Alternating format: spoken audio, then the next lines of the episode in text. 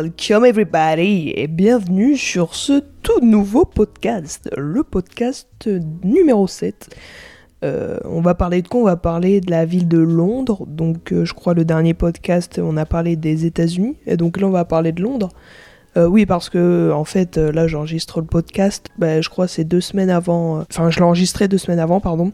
de quoi on va parler? On va parler donc de la ville, de ses paysages et leur mentalité. Donc ça ressemble un peu à l'épisode précédent, sauf que je vais parler de la ville de Londres. Alors tout d'abord le, premier point, euh, la ville et donc ses paysages. Tout d'abord, ce que je pourrais dire sur Londres, c'est que c'est une ville avec une architecture propre à elle. Euh, l'architecture, il me semble, c'est de l'architecture londonienne néoclassique.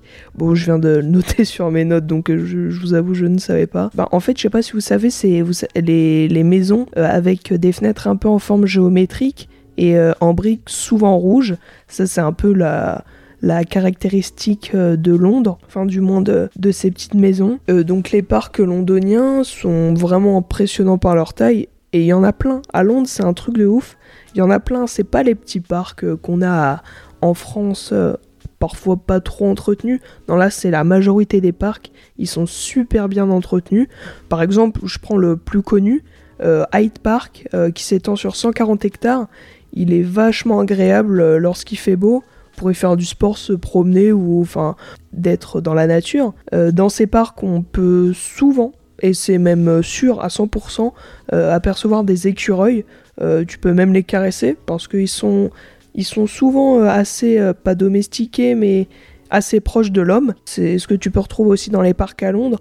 J'ai pu aussi une fois, et ça c'était incroyable, euh, apercevoir un renard. Enfin bref, j'ai beaucoup aimé Londres euh, pour ses parcs. On peut aussi, euh, peu importe tes goûts dans Londres, tu pourrais être sûr de trouver ton quartier qui te plaira, c'est sûr et certain.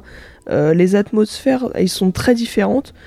par exemple, entre le Nothing Hill Chic et Camden Town. donc, Camden, c'est un peu plus, pas gothique, mais. Ouais, c'est un peu plus gothique, mais en fait, tous les quartiers sont sont, différents et super beaux. T'as aussi Soho, Mayfair, euh, donc lui est un peu plus luxueux. Enfin bref, tu trouveras vraiment euh, un quartier qui, qui te plaira, c'est sûr. Il euh, y a aussi les musées qui sont tout aussi incroyables les uns que les autres. notamment le Muséum d'histoire naturelle, qui est pour moi le plus beau au niveau architectural. L'avantage, c'est qu'ils sont souvent gratuits. Donc ça, c'est aussi un point vachement positif pour Londres si tu veux visiter euh, certains trucs. Enfin, le muséum d'histoire naturelle, il est super beau. Un truc, enfin, si tu viens à Londres, visite-le parce que c'est vraiment pour moi le plus beau musée. Euh. Et je crois il y a aussi un autre musée, merde, je, sais plus comment il s'appelle. C'est pas le musée euh, égyptien.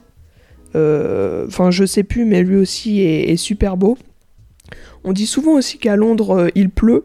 Bon, après, je vous avoue, c'est il me semble que c'est vrai. Après, j'y suis allé euh, euh, cinq fois et il y a fait presque beau tout le temps, donc euh, j'ai pas eu l'expérience d'un séjour complètement pluvieux. Mais, mais voilà, donc apparemment, c'est la ville de Londres est réputée pour, pour son mauvais temps. Deuxième point aussi de ce podcast, donc leur mentalité. j'ai remarqué qu'ils avaient une good vibes et ça, je l'ai remarqué dans, les pays anglophones. Bon, et puis pas forcément parce que j'ai pu aller en Martinique et ils sont aussi good vibes. Mais globalement, dans les pays anglophones, j'ai remarqué ce point-là aussi.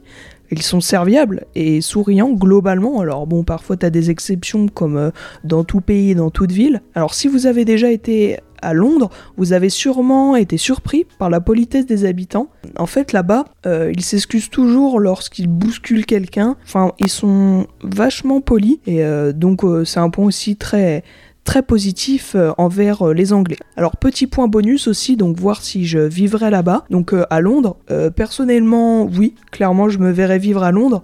c'est une ville vraiment magnifique avec toutes les qualités possibles et inimaginables. Euh, t'as une vie nocturne, t'as les pubs, tu peux.